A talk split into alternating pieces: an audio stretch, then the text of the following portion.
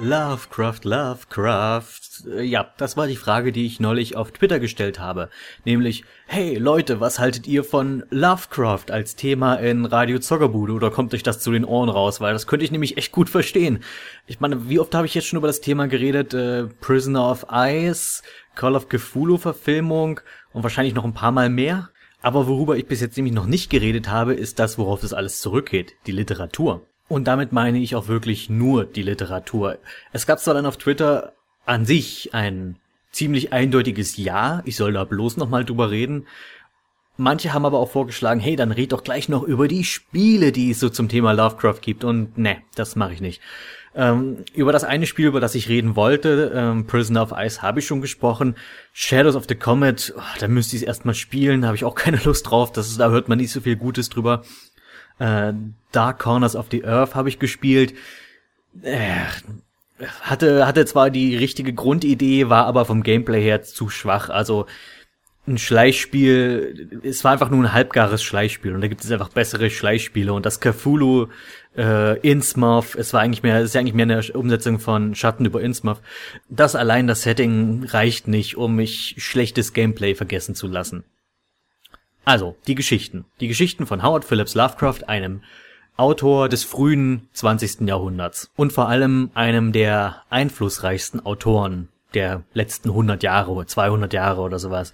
Ich habe es ja schon damals in der Prisoner of Ice Review angedeutet, wo man alles seine Spuren finden kann in der heutigen Literatur, aber auch eben in Filmen und in Spielen. Und es ist gar nicht so leicht greifbar, warum das überhaupt so ist, warum, warum ausgerechnet Lovecraft, sag ich mal, plötzlich so ein Kult ist. Weil zu seinen Lebzeiten hätte der sich das sicherlich niemals ausmalen können, wie heute ein Kult um seine Person und um seine Geschichten entstanden ist. Obwohl, andererseits, er schrieb immer über Kulte. Hm, vielleicht war es doch Absicht. Vielleicht wusste er doch mehr, als wir ahnen. Ich versuche das mal einzuteilen in seine Stärken und in seine Schwächen. Also die Stärken und Schwächen dieses Autors. Lovecraft war verdammt gut darin, in dem, was er sich ausdachte. Dieser Horror vor dem Unbekannten und die Machtlosigkeit im Umgang damit, wie machtlos wir Menschen eigentlich sind, wenn Dinge, die wir nicht verstehen, uns begegnen. Und diese ganze, dieser ganze Mythos, der sich durch all seine Geschichten zieht, die irgendwie immer ein wenig miteinander zusammenhängen, die wiederkehrende Themen haben und die anscheinend auch irgendwie Einfluss aufeinander nehmen. Zwar tauchen zum Beispiel Protagonisten nie mehr als einmal auf, aber der Einfluss der Wesen, die diesen Leuten, die diesen Leuten begegnen, der dehnt sich über mehrere Geschichten Lovecrafts aus. Lovecraft war eher bekannt für seine Kurzgeschichten und Kurzromane, also einen richtig kompletten, vollen, langen Roman hat er eigentlich nie verfasst. Ich glaube, seine längste Geschichte ist Charles Dexter Ward, dazu kommen wir später noch. Und das wichtigste Merkmal seiner Arbeit ist die Angst davor, zu viel zu wissen.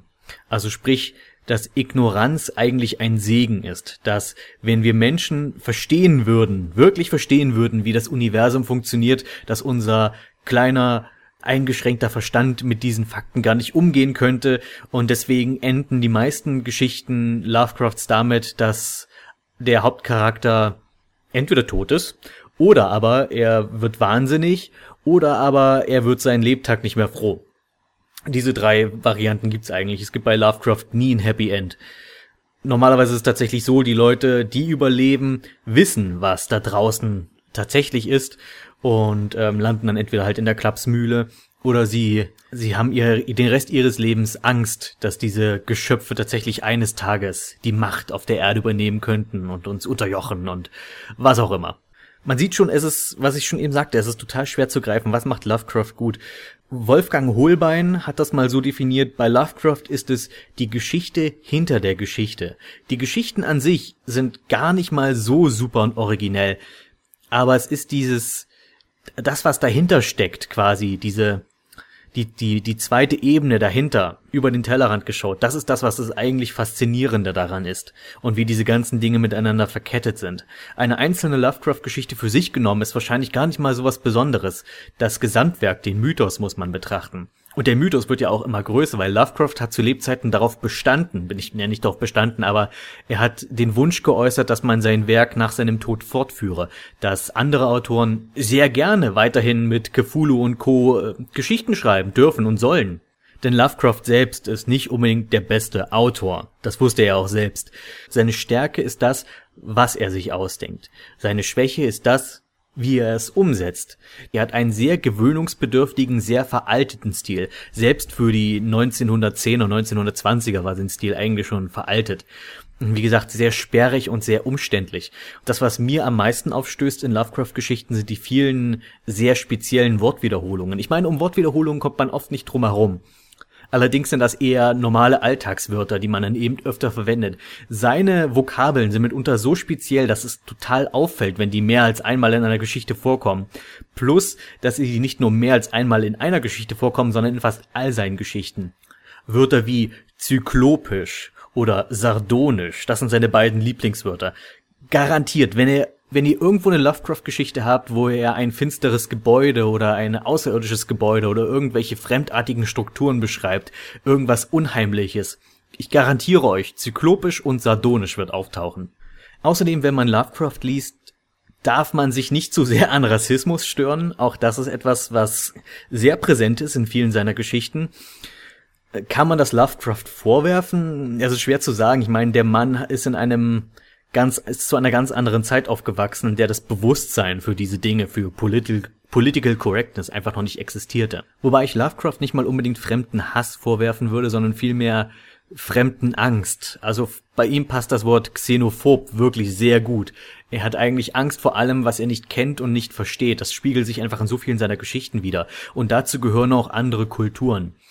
Es ist ganz, ganz häufig, dass äh, in seinen Geschichten zum Beispiel irgendwelche Südländer, Spanier oder was auch immer auftauchen, die quasi für den Bösewicht arbeiten, die oder die in irgendwelche Kulte verstrickt sind oder Dschungelvölker, diese Dinge halt oder allgemein auch einfach Afroamerikaner. Aber ich, dass ich hier sitze und diese Dinge verurteile, ist halt auch eigentlich nicht Sinn der Sache, weil, wie ich schon andeutete, der Mann ist einfach zu einer ganz anderen Zeit groß geworden, die ich äh, mit all meinem klugen Daherschwätzen aus der heutigen Zeit niemals ganz nachvollziehen, niemals ganz verstehen kann. Ich muss es nicht lobpreisen, dass seine Katze Niggerman hieß. Ja, tatsächlich, Lovecraft hatte eine schwarze Katze und die hieß Niggerman. Aber ich kann ihn auch eigentlich nicht dafür verurteilen. Es zeigt einfach nur, dass Lovecraft als Mensch nicht ganz einfach war, dass er ein bisschen schwierig war. Er soll auch ein ziemlich schwieriges Verhältnis zu Frauen gehabt haben. Auch das merkt man immer wieder in seinen Geschichten. Also kurz, äh, wer sich sehr an Rassismus und Frauenfeindlichkeit und derlei Dinge stört, der kann mit Lovecraft wahrscheinlich nicht viel anfangen.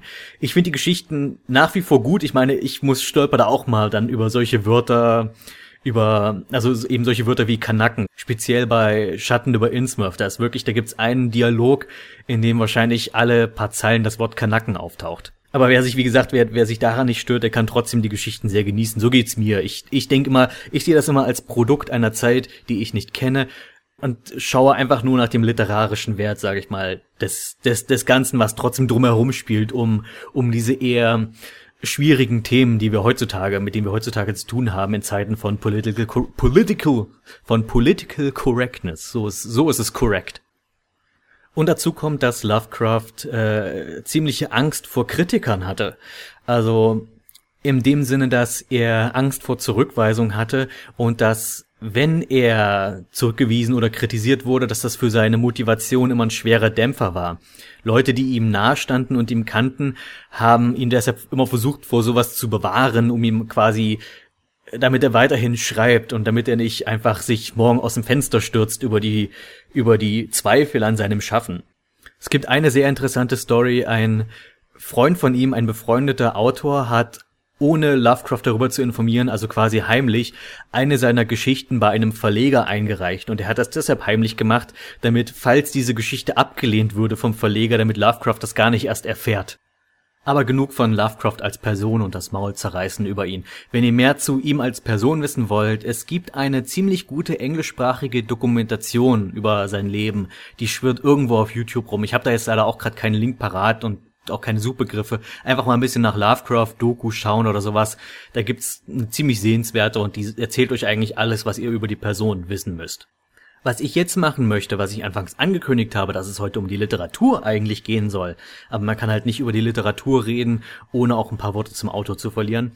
Ähm, ich möchte jetzt auch erzählen, wie ich überhaupt daran gekommen bin, weil es geht mir zumindest oftmals so bei Autoren, die ein sehr breit gefächertes Werk haben oder zumindest viele verschiedene kleine Sachen oder derlei Dinge eben, ist es oftmals schwierig da einzusteigen. Wo fängt man an mit bei einer so großen und weiten Thematik? Und darum erzähle ich euch einfach den Weg, wie ich reingekommen bin, und zwar mit einem Sammelband, einem deutschsprachigen. Zwar heißt der Lovecraft Horror Stories. Ich habe den hier gerade vor mir liegen, wenn ihr also irgendwie Seitenblättern hören solltet jetzt hinterher äh, oder nebenher, das ist das, was ich gerade tue. Also ich habe hier dieses Buch vor mir liegen und ähm, werde anhand dessen kurz ein bisschen was zur Literatur von Lovecraft erzählen. Man sollte sich nicht abschrecken lassen, dass auf dem Buch ganz fett und groß vorne der, der Name Wolfgang Hohlbein steht. Äh, der hat nur das Vorwort geschrieben und die Geschichten ausgewählt, die in diesem Sammelband erscheinen sollen. Also quasi seine persönliche Empfehlung an Lovecraft-Geschichten, die man gelesen haben sollte. Da stimme ich nicht mit allen überein, aber keine Angst, es ist kein Hohlbeinbuch. Nun sagen manche Leute, ach, wieso Angst vor Holbein? Ich bin nicht der größte Wolfgang Holbein-Fan. Ich muss aber auch zugeben, dass ich bei weitem nicht genug gelesen habe, um das wirklich einschätzen zu können. Ich kenne im Wesentlichen die Märchenmond-Romane, die haben mich aber nicht sonderlich beeindruckt. Das ist so meine, meine Erfahrung im Sinne von Wolfgang Holbein. Ich weiß auch nicht, warum man gerade ihn gefragt hat, sowas zu machen. Ich finde, ein Autor wie Walter Mörs, und das sage ich nicht nur, weil ich Mörs-Fan bin, wäre da besser geeignet, weil man beim Mörs sehr viel mehr die Einflüsse Lovecrafts spürt, als bei Holbein, zumindest von dem Zeug, was ich gelesen habe, man es da eben spürt. Das Vorwort von Holbein ist auf jeden Fall lesenswert. Es ist ziemlich gut geschrieben und es stimmt auch genau richtig ein. Er hat im Wesentlichen so einen ähnlichen Ansatz, wie ich hier eben hatte, als ich angefangen habe, über Lovecraft zu reden. Dass es nicht ganz einfach ist, zu greifen, was wirklich gut an den Geschichten ist dass man es nicht wirklich in Worte fassen kann. Und das beschreibt er auf ein paar Seiten und stimmt da wirklich gut drauf ein. Die Geschichten in dem Sammelband sind Cthulhu's Ruf, der Fall Charles Dexter Ward, die Farbe aus dem All, Berge des Wahnsinns, Stadt ohne Namen, die Ratten im Gemäuer, Schatten über Innsmouth und die Musik des Erich Zann. Klar, es fängt mit Cthulhu's Ruf an. Das ist die populäre Geschichte von Lovecraft und Cthulhu ist sein populärstes Monster. Auch das ist schwierig zu sagen, warum das eigentlich so ist, weil Cthulhu ist mit Abstand nicht seine beste Geschichte. Es ist wirklich eine schöne Geschichte und eine ziemlich gute. Aber sie ist A, nicht besonders gut geschrieben und B, ist es auch nicht seine originellste, sag ich mal. Ich meine, Cthulhu als Monster ist wirklich cool. Es hat ein sehr geiles Design. Also wenn man, wenn man sich Illustrationen davon anguckt, im Buch hat man natürlich nur vage Beschreibungen im Wesentlichen von Cthulhu mit seinen ledrigen Flügeln und dem Schuppen, äh, Schuppenkörper und dem Tintenfischkopf und so weiter. Aber ich glaube, es ist trotzdem ein ganz guter Einstieg einfach, weil es eben so beliebt ist und dann weiß man gleich von Anfang an, aha, das war also jetzt die ganze Cthulhu-Sache im Wesentlichen. Worum geht's da für die, die die Geschichte nicht kennen? Es geht um einen jungen Mann, der dessen Großvater verstorben ist oder dessen Onkel oder sowas und äh, der in dessen äh, der, der in dessen Erbschaft quasi rumwühlt in seinen alten Sachen und er findet dann dabei äh, Aufzeichnungen, was sein Onkel beziehungsweise Großvater, Entschuldigung, ich weiß nicht mehr genau, ähm, äh, zu seinen Lebzeiten ermittelt hatte und er war einem sogenannten Kult des Cthulhu auf der Spur. Und äh, dann machen wir verschiedene Zeitsprünge. Wir lesen eben alte Briefwechsel oder erfahren etwas von einem Treffen von ein paar Historikern, die sich über das Thema unterhalten.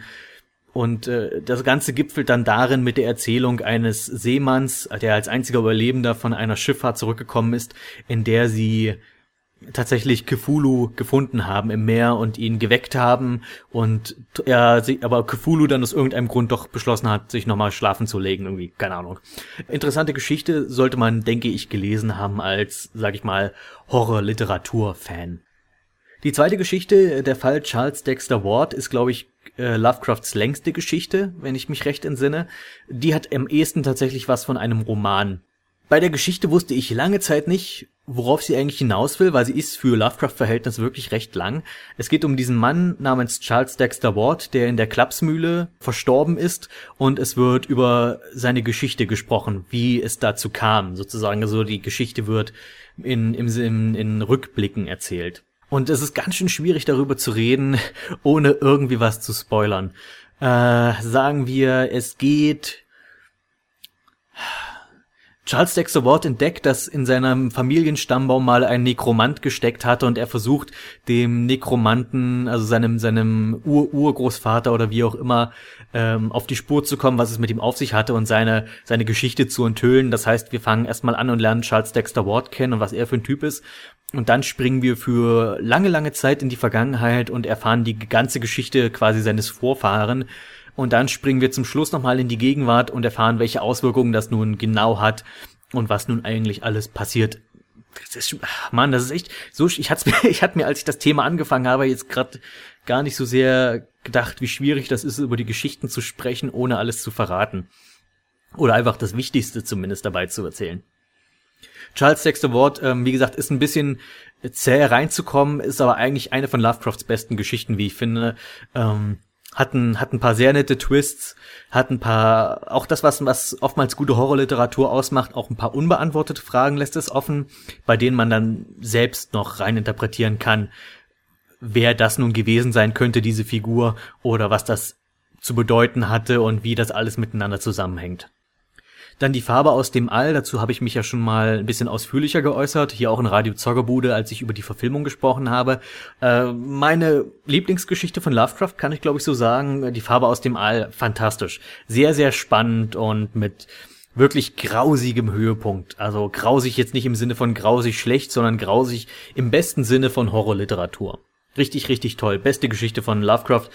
Neben einer, sag mal, ich, ich, ich, ich immer mit meinen Einschränkungen, ich weiß, neben einer anderen, die ich auch sehr schätze, die allerdings bei weitem nicht so populär ist wie die Farbe aus dem All. Die Farbe aus dem All ist wahrscheinlich neben Cthulhu eine der bekanntesten von Lovecraft. Und wie ich das sage, lese ich gerade den nächsten Titel, der eigentlich sehr populär ist von Lovecraft, äh, die Berge des Wahnsinns. Eine Expedition in die Antarktis. Darum geht's in dem, in dem, in der Geschichte, ist quasi ein Reisebericht von ein paar Forschern, die Anfang des 20. Jahrhunderts in die Antarktis reisen und dort ein Gebirge finden. Ist natürlich aus heutiger Sicht nicht mehr ganz so unheimlich die Geschichte, weil wir inzwischen wissen, dass es in der Antarktis kein Gebirge gibt, weil inzwischen die Antarktis komplett erforscht ist. Aber zu der Zeit, in der Lovecraft gelebt hat, war das ja noch nicht der Fall. Jedenfalls finden die dort ein Gebirge, was höher ist als der Himalaya und ähm, erklimmen das mit Flugzeugen und so weiter und finden dort oben die Spuren einer urzeitlichen Rasse, äh, von der wir noch nie was gesehen, noch nie was gehört haben. Und ähm, die Crew hat dann den einen oder anderen kleinen Zwischenfall und dann begibt man sich in das Innere des Gebirges und dort, findet dort dann quasi die Ruinen dieser alten Rasse und wir erfahren dann dessen ganze, deren ganze Geschichte und dass das eigentlich außerirdische Wesen waren, die auf die Erde kamen, die schon damals viel höher zivilisiert waren als wir und von ihrem Krieg gegen andere außerirdische Rassen hier auf der Erde gegen seltsame Tintenfischartige Wesen. Huh, mit welcher anderen Geschichte könnte das nur zusammenhängen?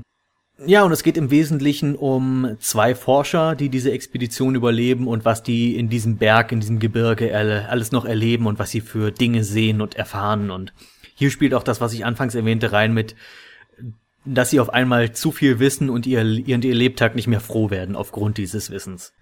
Dann kommt eine Geschichte, die zwar recht bekannt ist, aber die ich für eine von Lovecrafts schwächsten von allen halte. Und zwar die Stadt ohne Namen. Darum geht es im Wesentlichen nur um einen Forscher, der in die Wüste reist. Ich glaube irgendwo in die Wüste Gobi oder in die Sahara, ich weiß nicht, auf jeden Fall in irgendeine Wüste und dort eine vergessene Stadt findet, über die die ähm, Leute, die die Einwohner der Wüste also die Nomaden und so weiter, nur geflüstert reden, weil da seltsame Dinge vor sich gehen, aber es ist eigentlich nur eine verfallene Stadt irgendwo in der Wüste. Der Mann fängt an, die Stadt zu erkunden und findet dann den Eingang zu einem alten Tempel, der in die Tiefe der Erde führt. Also wirklich kilometerweit geht das Gänge, Gänge, Gänge weiter nach unten. Und unterwegs findet er Inschriften und erfährt die Hintergrundgeschichte des Volkes, was da gelebt hat. Das Problem, was diese Geschichte hat, es hat keinen wirklichen Höhepunkt. Ähm, ja, am Ende passiert irgendwas, was nicht genau beschrieben wird. Aber im Grunde genommen kann man die Geschichte damit zusammenfassen, es ist nur Hintergrundgeschichte von diesem lustigen kleinen Wüstenvolk, was da in den Tiefen der Erde anscheinend immer noch lebt und nur darauf wartet, an die Oberfläche zurückzukommen und die verhassten Oberweltler auszulöschen und wie auch immer. Stinken langweilig, ehrlich gesagt. Also wirklich eine von Lovecrafts langweiligsten Geschichten, der einfach nichts passiert. Es ist einfach nur Exposition für etwas, was nicht passiert. Und das Problem ist, es ist auch nicht gruselig. Und das liegt zum Teil auch daran, dass die Monster, um die es hier geht, was heißt Monster, um dieses fremde Volk, dieses monströse, einfach nicht interessant genug ist.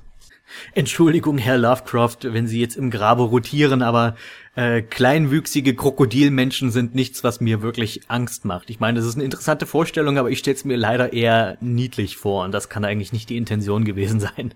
Dann kommt meine andere Lieblingsgeschichte von Lovecraft, die Nebenfarbe aus dem All, und das ist Ratten im Gemäuer.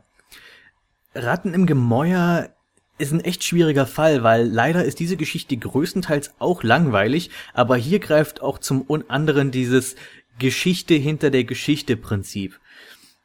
Es geht um einen Mann, der das Anwesen seiner Familie, mit der er aber nie was zu tun hatte, bezieht, weil er das auf einmal geerbt bekam und er zieht da ein und er, wir erfahren auch so ein bisschen die Hintergrundgeschichte der Familie und die Geschichte des Anwesens und so weiter. Und zum Schluss findet er die Katakomben dieses Ortes und dann ergibt sich ein Plot-Twist, der wirklich, wirklich großartig ist. Also wirklich das, was einen guten Plot-Twist so ausmacht. Und das, der kommt auch so plötzlich einfach. Die Geschichte läuft bis dahin relativ normal und dann kommt auf einmal so ein richtig harter Einschnitt, wo auf einmal alles auf den Kopf gestellt wird. Also speziell in Bezug auf den Hauptcharakter. Und das ist das, was mich so fasziniert hat. Die Story war bis dahin eher langweilig, aber für das sogenannte Payoff, was am Ende kommt, wird man hundertprozentig entschädigt. Also zumindest ging's mir so. Also ich mochte den Twist am Ende von Ratten im Gemäuer sehr. Tolle Geschichte. Aber nur aufgrund dieses Twists am Ende. Ich weiß, es ist eigentlich kein gutes Prädikat, aber was soll ich machen? Ich kann, ich versuche hier nur ehrlich zu bleiben. Dann kommt wieder eine sehr populäre Geschichte, die Schatten über Innsmouth. Ähm, diese Geschichte ist auch eine von Lovecrafts längsten, fast so lang wie Charles Dexter Ward. Geht's um einen äh, Reporter, ist es glaube ich, der eine Reise macht durch Neuengland und dabei in das Hafenörtchen Innsmouth kommt, über das man sich schon in all den anderen umliegenden äh, Dörfern nur Schlechtes erzählt und so weiter. Und dieser Mann reist dahin und erkundet ein bisschen die Stadt und trifft dort auch und, und stellt fest, dass diese Leute wirklich alle ein bisschen seltsam sind. Und hier kommt auch äh, Lovecrafts Xenophobie eindeutig zum Ausdruck, weil diese Menschen alle ein bisschen seltsam aussehen und er denkt sich da, was, was ist das für ein fremdländisches Blut, was da schlägt? Das können doch keine echten Neuengländer sein. Das ist doch nur ja äh, wahrscheinlich wieder Kanackenblut und sowas. Na jedenfalls sind ihm diese Leute nicht geheuer und er trifft dann dort einen alten Säufer, den er noch betrunkener macht, damit der ihm die Geschichte von Innsmouth erzählt. Das heißt, wir haben dann wieder so einen kleinen Exkurs über die ganze Hintergrundgeschichte dort. Und dann passiert etwas, was in Love, für Lovecraft-Verhältnisse, oder was, was in, für Lovecraft sehr untypisch ist, sage ich mal so. Und zwar kriegen wir Action-Szenen. Also es ist, glaube ich, die einzige Lovecraft-Geschichte, die ich kenne, die Action hat. Und zwar geht es später darum, dass der Mann die Stadt äh, an dem Tag nicht mehr verlassen kann, weil der Bus ausfällt oder irgendwie sowas und der muss im Hotel übernachten. Aber die ganzen Einwohner haben inzwischen davon Wind bekommen, dass er sich ein bisschen zu, dass er ein bisschen zu neugierig war und seine Nase in die Angelegenheiten der Stadt gesteckt hat und die wollen ihn jetzt natürlich ausschalten. Und dieser gute Mann, der, um den es da geht, der muss auf einmal flüchten und es gibt's Flucht über die Dächer und Flucht durch die Gassen von Innsmouth mit viel Verstecken und Spannung und Fackeln und ah, wenn ich jetzt da lang gehe, können sie mich über von dort aus in diesem Hof sehen und so weiter. Doch recht spannend und sehr ungewöhnlich und deswegen auch ein Stück weit erfrischend. Und am Ende auch wieder mit einem recht guten Twist, wenn dann die ganze Story rum ist. Nicht so gut wie bei Ratten im Gemäuer. Den, den Twist konnte man leider hier ein bisschen, schon ein bisschen stärker erahnen. Also ich zumindest habe das, hab den ein bisschen früher erahnt. Ich, ich will jetzt, ich will nicht immer für alle reden. Aber er ist dennoch sehr, ein sehr typischer Lovecraft-Twist, sage ich mal. Und von daher nichts Schlechtes im Grunde genommen. Und die letzte Geschichte im Buch ist eine auch eher untypische und die auch in das breite Feld der Geschichten, die hier so drinstehen, gar nicht so richtig reinpasst. Und das ist die Musik des Erich Zann. Das ist eine Geschichte, die zum Beispiel auch eigentlich nichts mit dem Cthulhu-Mythos und diesen ganzen außerirdischen Göttern zu tun hat, um die es in vielen der anderen Geschichten geht. In diesem Buch geht es um einen jungen Studenten, der ein billiges Mietshaus in einer Stadt in Frankreich bezieht und er wohnt direkt unter einem alten Mann, einem alten Geiger namens Erich Zann der jede Nacht ein seltsames Geigenspiel auf dem Dachboden veranstaltet. Und der Mann beschreibt das als Töne, die man nicht in Worte fassen kann. Das ist nichts, was man, was man irgendwie schon mal gehört hat. Es sind fast außerirdische Klänge, die dieser Mann produziert. Und er spielt in einer Art Ekstase seine Geige. Und in der Geschichte geht es dann im Wesentlichen darum, was es damit auf sich hat und mit einem seltsamen Fenster auf dem Dachboden, das immer verhangen ist und nur Erich Zahn weiß, was hinter dem Fenster ist. Und das ist auch wieder ein schönes Beispiel dafür, wie man gute Spannung schafft. Dass man die ganze Zeit hat, es gibt ein Fenster auf einem Dachboden und das ist an sich nichts Besonderes, aber es wird immer wieder betont, dass das extra verhangen ist und man und dass der Blick daraus nicht unbedingt dem entspricht, was man erwarten würde. Und diese Musik hat etwas damit zu tun, dieses Fenster sozusagen nicht geschlossen zu halten, aber zu verhindern, dass Dinge durch dieses Fenster hineinkommen. Also wirklich eine, eine, ein gutes Beispiel dafür, was halt eine gute Horrorgeschichte ausmacht. Die Musik des Erich Zann wirklich, und die ist auch nicht zu lang, die ist für das, was es sein will, genau die richtige Länge. Ich finde, manche der Lovecraft-Geschichten, dazu komme ich auch gleich, sind mitunter für das, was sie sind, ein Ticken zu lang. Und die Musik des Erich Zann oder auch Ratten im Gemäuer oder die Farbe aus dem All, die Farbe aus dem All ist schon ein bisschen lang, aber die Geschichte ist dafür auch gut genug, dass sie es trägt. Die sind alle ein bisschen länger geartet für Kurzgeschichten. Soweit die Geschichten, die in meinem Sammelband enthalten sind. Und da mir diese so gut gefallen haben, habe ich dann angefangen, die anderen Stories von Lovecraft noch zu lesen. Inzwischen dürfte ich eigentlich so ziemlich alle kennen. Da hätten wir in der Gruft, so heißt die Geschichte, in der Gruft. Ähm, das ist auch ähnlich wie Erich Zahn eine Geschichte, die nichts mit diesem ganzen Lovecraft-Gefühl und Mythos zu tun hat, sondern das ist einfach nur eine ganz, ganz traditionelle Gruselgeschichte. Da geht's einfach nur um einen Totengräber, der eines Tages ähm, durch einen dummen Zufall in seiner in einer Gruft eingesperrt ist und plötzlich dort die Nacht verbringen muss. Das reicht eigentlich schon, um zu wissen, okay, wenn das gut geschrieben ist, dann kann das echt gruselig werden.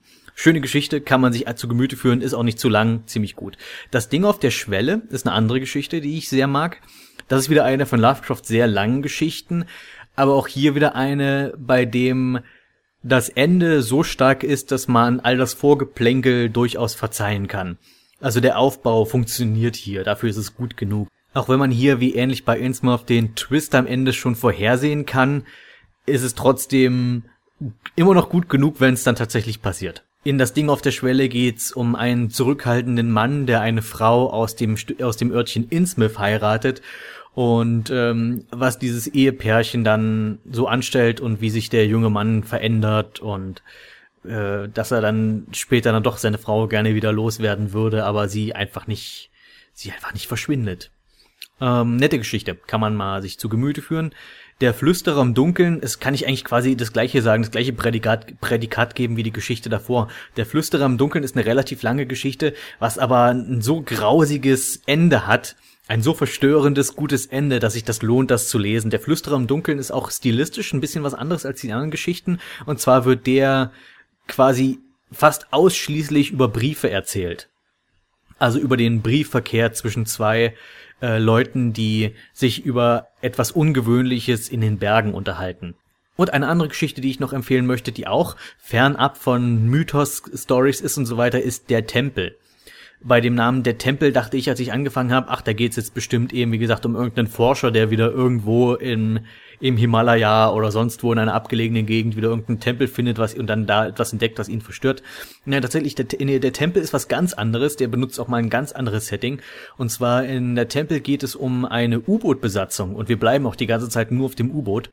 Es geht um ein U-Boot, um ein deutsches U-Boot im Ersten Weltkrieg, äh, was auch, was auch wieder sehr was auch wieder sehr witzig geschrieben ist, einfach weil der, wir, wir, begleiten den Admiral oder irgendeinen, irgendeinen höherrängigen Deutschen auf diesem U-Boot und wir erfahren die Geschichte aus seiner Sicht, also die ist quasi in, in Form eines Tagebuchs geschrieben, diese Geschichte. Und ähm, da kommt dann auch immer wieder sein, die Deutschtümelei durch und was wie, das ist ein echter Preußer, hat doch vor sowas lässt sich das nicht verstören, höchstens ein schwacher Rheinländer, die ja. Und sonst ist es halt, das ist aus diesem Grund ist es schon sehr witzig zu lesen, gerade wenn man selbst Deutscher ist, dann diese, diese, dieses Abwerten, also der Preuße ist der stärkste Deutsche und alle anderen müssen zu ihm aufsehen. Ähm, und, äh, jedenfalls in der Geschichte geht es wie gesagt um diese U-Boot und die die das bei in dem das U-Boot findet irgendwie eine seltsame Leiche, die eine noch seltsamere Statuette bei sich hat und die nehmen diese Figurine an sich und schmeißen die Leiche wieder über Bord und dann wollen sie eigentlich nach Hause fahren, zurück nach, nach in den Bremerhaven und dort anlegen oder wohin auch immer. Doch dummerweise gibt's einen technischen Zwischenfall und das U-Boot lässt sich nicht mehr steuern. Das heißt, es treibt einfach irgendwo in der Tiefe des Meeres vor sich hin und die Besatzung hat zwar noch genügend Sauerstoff und genügend Vorräte, um eine ganze Weile zu überleben, aber es geht da mehr um den psychischen Druck des Ganzen, wie die auf einmal da drin eingepfercht sind und für diesen Admiral oder wie es was auch immer oder den Captain diese Crew unter Kontrolle zu halten in dieser völlig eigentlich aussichtslosen Situation da noch gerettet zu werden, einfach abgeschottet durch durch Tonnen von Wasser. Und das U-Boot treibt immer lang hin und am Ende ist halt auch nur noch einer aus der Besatzung übrig, der der halt das Tagebuch schreibt und der findet quasi so etwas ähnliches wie Atlantis, der findet eine versunkene Stadt und in dieser Stadt ist dann auch der Tempel. Und dort beginnt quasi wie nochmal wie so eine Art zweite Story. Also der gute Mann schaut dann quasi aus den Bullaugen des U-Boots und beobachtet den Tempel und ähm, schaut in die Stadt und macht da die Scheinwerfer drauf und beschreibt, was er da so sieht und das seltsame Gefühl, was ihn nach einer Weile überkommt, die Stimmen, die er hört. Und es bleibt dann quasi dem, dem Leser überlassen, ob tatsächlich irgendetwas Übernatürliches in dieser Stadt, in diesem Tempel und in, unter Wasser vorgeht oder ob einfach nur der Captain nach und nach selbst wahnsinnig wird von dem Ganzen. Äh, wirklich tolle Geschichte, eine, auch einer, einer meiner Top-Favoriten. Das ist eine Geschichte, über die man auch selten was hört. Also man hört ständig was über Schatten von Innsmouth. Das ist eigentlich auch so eine dieser populären Geschichten, eben weil es auch noch ein Videospiel dazu gibt und so weiter. Aber der Tempel ist eine stark unterschätzte, denke ich.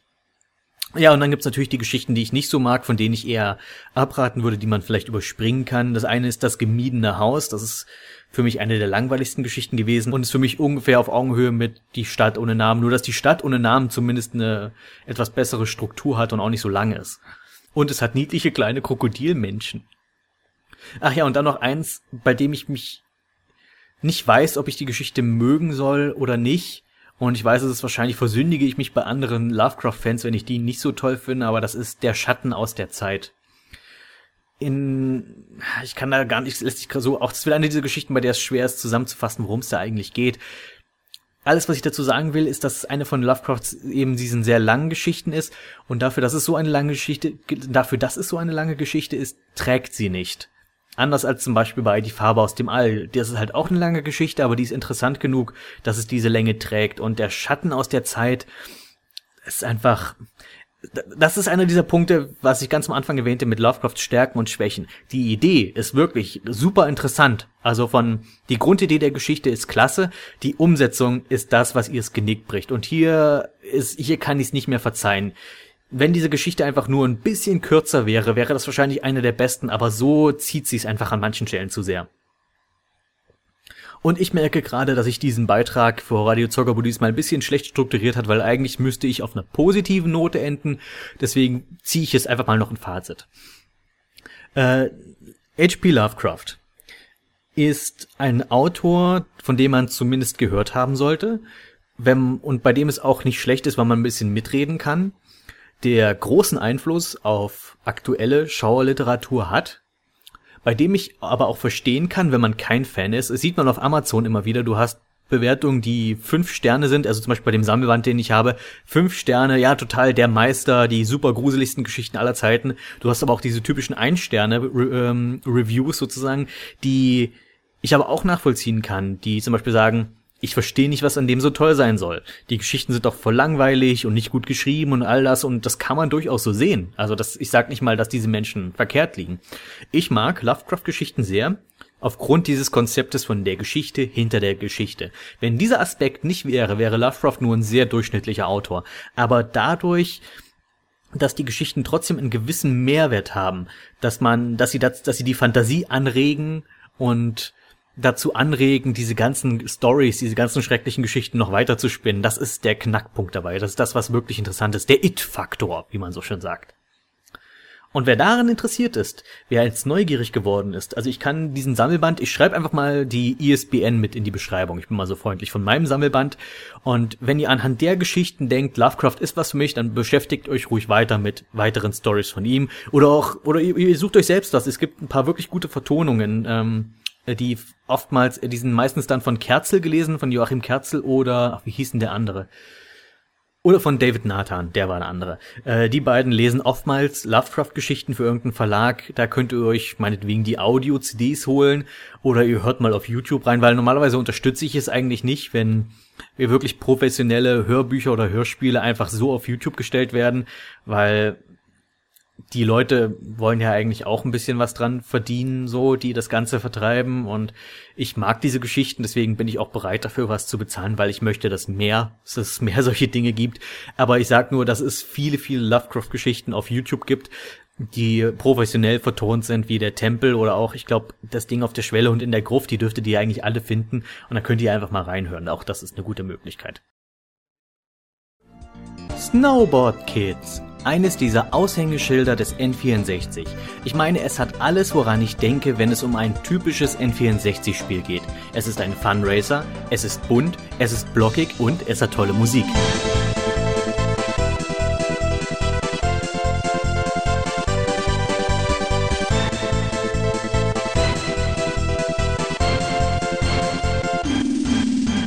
Tatsächlich hat es einen dieser Soundtracks, über den ich schon ewig mal reden wollte, sogar schon damals zu Notenbenotenzeiten.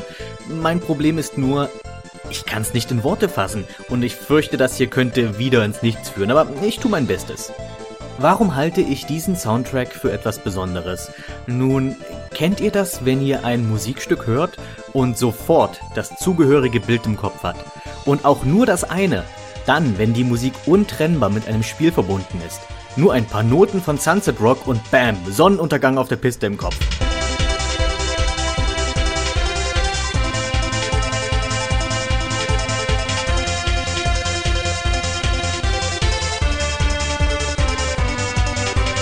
Ja, Snowboard Kids hat nicht die beste Spielemusik, aber es hat etwas Unbestimmtes, was sonst keiner bietet.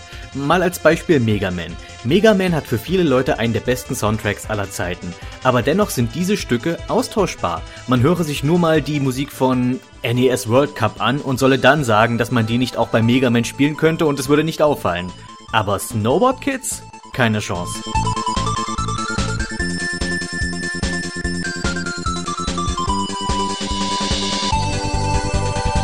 Ich wüsste nicht, wo man auch nur einen dieser Songs außerhalb von Snowboard Kids abspielen sollte und der würde passen.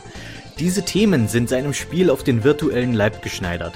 Selbst die Shop-Musik, die total simpel gestrickt ist, blieb mir immer im Gedächtnis und ist untrennbar mit diesem Racer verbunden. Welcome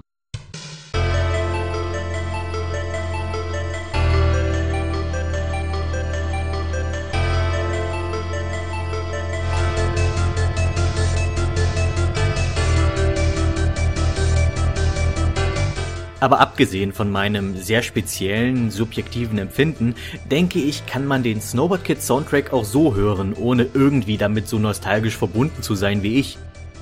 Die Musik ist zumindest perfekt, um dabei am PC zu arbeiten. Voller Energie, um aufmerksam zu bleiben, aber doch unaufdringlich genug, um nicht zu nerven. Dass die Thief-Reihe nach Deadly Shadows mal eine Fortsetzung bekommt, war längst überfällig. Umso mehr freute ich mich auf das für 2014 angekündigte Reboot mit dem einfachen Titel Thief. Erwartet hatte ich eine Art questorientiertes Open-World-RPG, etwas, das ich mir schon lange gewünscht habe. Gut, man wird ja auch ein bisschen träumen dürfen. Doch was dann erschien, war auf so vielen Ebenen eine Enttäuschung. Die drei größten Kritikpunkte will ich mal herausgreifen.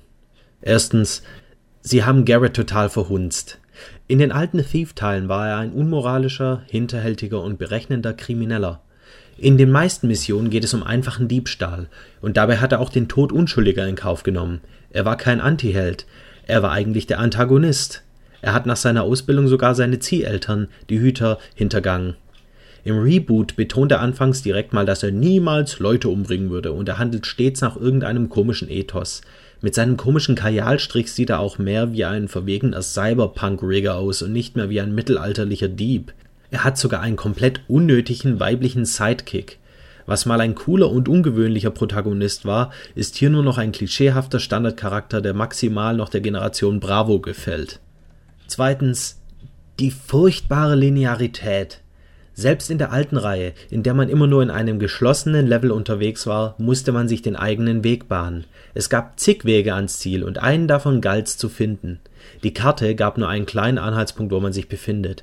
Den Rest musste man sich selbst erschließen. Das konnte nerven, war aber unheimlich belohnt, wenn man am Ende das Ziel gefunden hat. Das Reboot gaukelt Entscheidungsfreiheit vor, die es in Wahrheit aber gar nicht gibt. Man folgt die meiste Zeit einem Questmarker und die Quest selbst ist vorgegeben. Und wenn man auf dem Weg in ein Gebäude vor der Tür noch einen Lüftungsschacht sieht, dann wird noch ganz subtil betont, dass man ja jetzt zwei Wege hat, hier weiterzukommen. Das Spiel gibt sich alle Mühe, dem Spieler ins Gesicht zu drücken, wie sehr er doch alle Freiheiten hat. Die hat er aber eigentlich gar nicht. Und drittens, es ist kein richtiges Stealth-Game. Wurde man in den ersten Thief-Teilen entdeckt, hatte man ein Problem. Sofort war man umstellt und wurde angegriffen, und für lange Zeit herrschte kompletter Alarm. In der Regel war es dann gelaufen. Wird man im Reboot entdeckt, kommen erstmal vier Wachen, die freundlicherweise nacheinander angreifen und die man mit etwas Button-Mashing ohne Schaden besiegt hat. Dadurch habe ich überhaupt keinen Antrieb, unentdeckt zu bleiben. Die schönen Schleichpassagen wurden ersetzt durch Prince of Persia-mäßige Kletterpartien oder einen schäbigen Nachtmodus aller Arkham City. Das macht das Spielgefühl total kaputt und raubt total die Motivation. Man hat nie das Gefühl, etwas mit spielerischem Geschick erreicht zu haben. Ja, wie gesagt, es ist nicht mal ein richtiges Stealth-Game. Und noch ein letzter kleiner Kritikpunkt. Das Spiel benötigt 25 GB Festplattenspeicher. Das ist mehr als GTA 4 und Skyrim zusammen brauchen. Was zur Hölle? Fazit: Alleingestellt ist es ein mittelmäßiges, typisches Konsolenspiel. Nichts für erfahrene Zocker mit etwas Anspruch an Herausforderung. Es sieht umwerfend aus und wurde super gestaltet, ist inhaltlich aber total leer.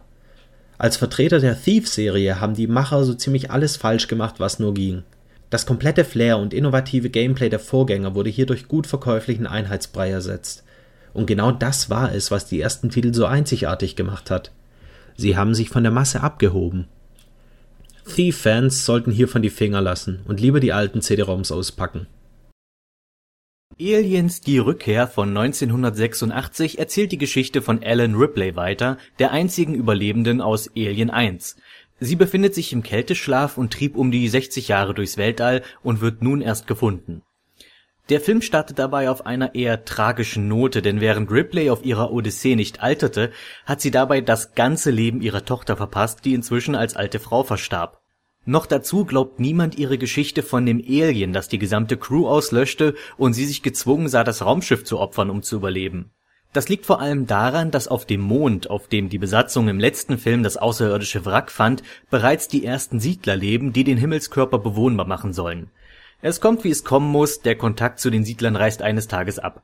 Um der Sache auf den Grund zu gehen, wird ein spezieller Soldatentrupp, die Marines, zu der Kolonie geschickt, und sie wollen Ripley als Beraterin dabei haben, falls an ihrer Geschichte doch was dran ist. Von den Siedlern ist keine Spur mehr zu finden, nur ein einziges kleines Mädchen hat überlebt, steht aber unter Schock und ist schwerst verstört.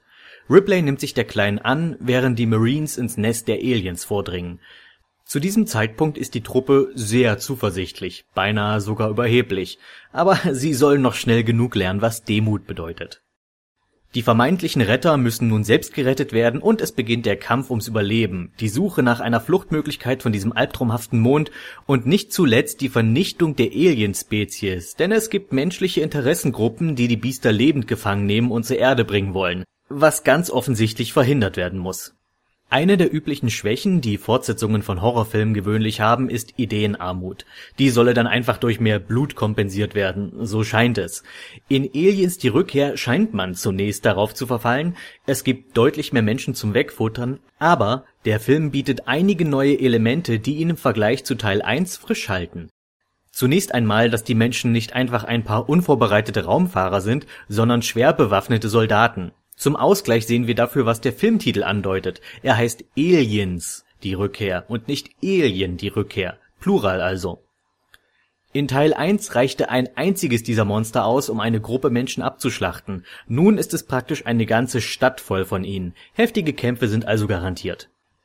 Der zweite Teil hat nicht einfach nur die Verhältnisse geändert, sondern sogar gleich das gesamte Genre. Und das ist die eigentliche Meisterleistung. Es macht aus einem reinen Horrorfilm einen Actionfilm und vermeidet dadurch die üblichen Fallen, in die Fortsetzungen normalerweise so tappen. Doch wer nun eine reine Ballerorgie erwartet, der irrt. Denn wie schon im Vorgänger tragen die guten Schauspieler und deren Charaktere die Handlung und bringen den Zuschauer dazu, sich dafür zu interessieren, wer am Ende all der Action noch steht. Besonders Sigourney Weaver ist so dermaßen in die Rolle gewachsen und hat eine großartige Chemie mit allen anderen Personen. In Teil 1 war sie noch ein wenig farblos. Nun sehe ich nicht länger die Schauspielerin Sigourney Weaver auf dem Bildschirm. Nein, sie ist Ellen Ripley. Es ist ein wenig wie mit Indiana Jones. Niemand anders kann die Rolle mehr spielen. Und letztlich können wir als Zuschauer nur noch darüber diskutieren, welchen der beiden ersten Alien-Filme wir lieber mögen. Ich persönlich sehe sie auf Augenhöhe und es ist mehr eine Frage, welches Genre man bevorzugt. In jedem Fall aber eine ausdrückliche Empfehlung für Aliens die Rückkehr. Wer die Wahl hat, sollte übrigens zum Director's Cut greifen, der mit ein paar zusätzlichen Szenen einige Charaktere weiter vertieft. Damit nähert sich unsere Zeit heute mal wieder dem Ende und ihr wisst, was das heißt. Es gibt noch eine Zuschauerfrage. Aha, aber heute kleiner Twist. Heute gibt es zwei Zuschauerfragen, was einfach daran liegt, dass ich beide Fragen recht schnell beantworten kann. Und ähm, einfach deswegen gibt's heute einfach mal zwei.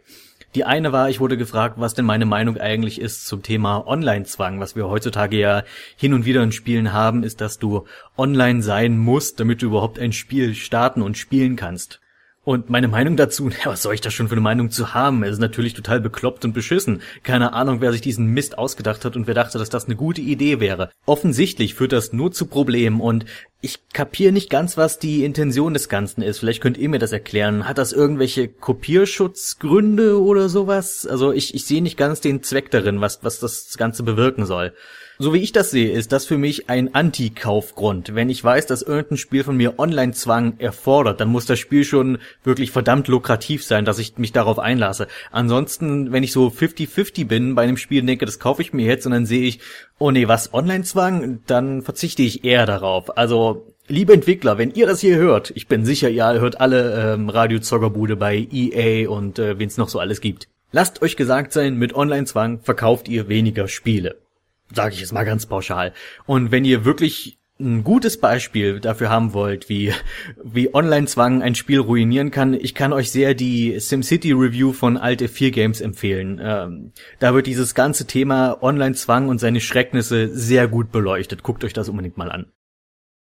Die andere Zuschauerfrage war, Mensch, Parappa, es kommt ein neuer Baldur's Gate Teil offenbar. Hast du davon schon gehört? Möchtest du uns deine Meinung sagen? Ja, äh, kann ich machen. Ähm, natürlich ist bis jetzt noch nicht allzu viel bekannt darüber. Es gab im Wesentlichen nur die Ankündigung. Ob das bis zu einem fertigen Spiel reicht, muss ich sowieso erst noch zeigen. Grundsätzlich bin ich erstmal skeptisch. Und das nicht, weil ich irgendwie ein Baldur's Gate Fanboy bin. Ich meine, das bin ich natürlich, aber äh, das ist nicht der Grund, warum ich skeptisch bin. Ich würde durchaus ein weiteres Spiel in diesem Stil begrüßen, aber als Teil der Baldur's Gate Reihe und von dem, was ich so gehört habe, soll es wohl zwischen Teil 1 und Teil 2 spielen. Das Problem ist, dazwischen kann man eigentlich gar nicht so viel veranstalten, denn die beiden Teile folgen recht nahtlos aufeinander, also lasst höchstens mal ein paar Wochen zwischen Baldur's Gate 1 und Baldur's Gate 2 liegen. Das wird zwar nicht genau gesagt, wie lang es ist, aber abgesehen vom Storytelling, ich meine, natürlich kann man da irgendwie noch was reinquetschen, also irgendwas fällt den Leuten sicherlich ein. Da, darum mache ich mir jetzt gar nicht so sehr Bedenken. Ich denke nur, es könnte spielerisch problematisch werden. Äh, Baldur's Gate und Baldur's Gate 2 sind so äh, aufgebaut, dass du deinen Charakter aus Teil 1 und Teil 2 importieren kannst und dass dir dann levelmäßig etwa, dass es etwa passt. Was macht man nun aber, wenn dazwischen jetzt noch ein Spiel kommt? Bei dem man, keine Ahnung, sieben, acht Level und wenn möglich noch mehr aufsteigen kann, ist man dann total überpowered in Baldur's Gate 2 oder wird Baldur's Gate 2 dann äh, schwerer? Also ich, ich kann mir noch nicht ganz vorstellen, wie das funktionieren soll mit diesem ganzen Import-Export oder erstellt man sich in diesem neuen Baldur's Gate äh, 1,5 neuen Charakter, der irgendwie Figuren aus Teile 1 und 2 trifft oder irgendwie sowas, aber eigentlich kann man das Balkind, was man ja in Teil 1 und 2 spielt, nicht so richtig da reinbringen, so rein spielerisch. Das das, was mir wirklich, das ist das, weshalb ich skeptisch bin. Das ist momentan auch mein einziger Stand. Also meinetwegen können die gerne nochmal ein Spiel mit Infinity Engine rausbringen und gerne diese ganze äh, Story noch ein bisschen erweitern. Solange es nicht total kitschig und dämlich wird, meinetwegen können sie es gern machen. Aber die sollten spielerisch nicht das zerstören, was Teil 1 und Teil 2 aufgebaut haben. Das ist wohl das, was ich damit sagen will.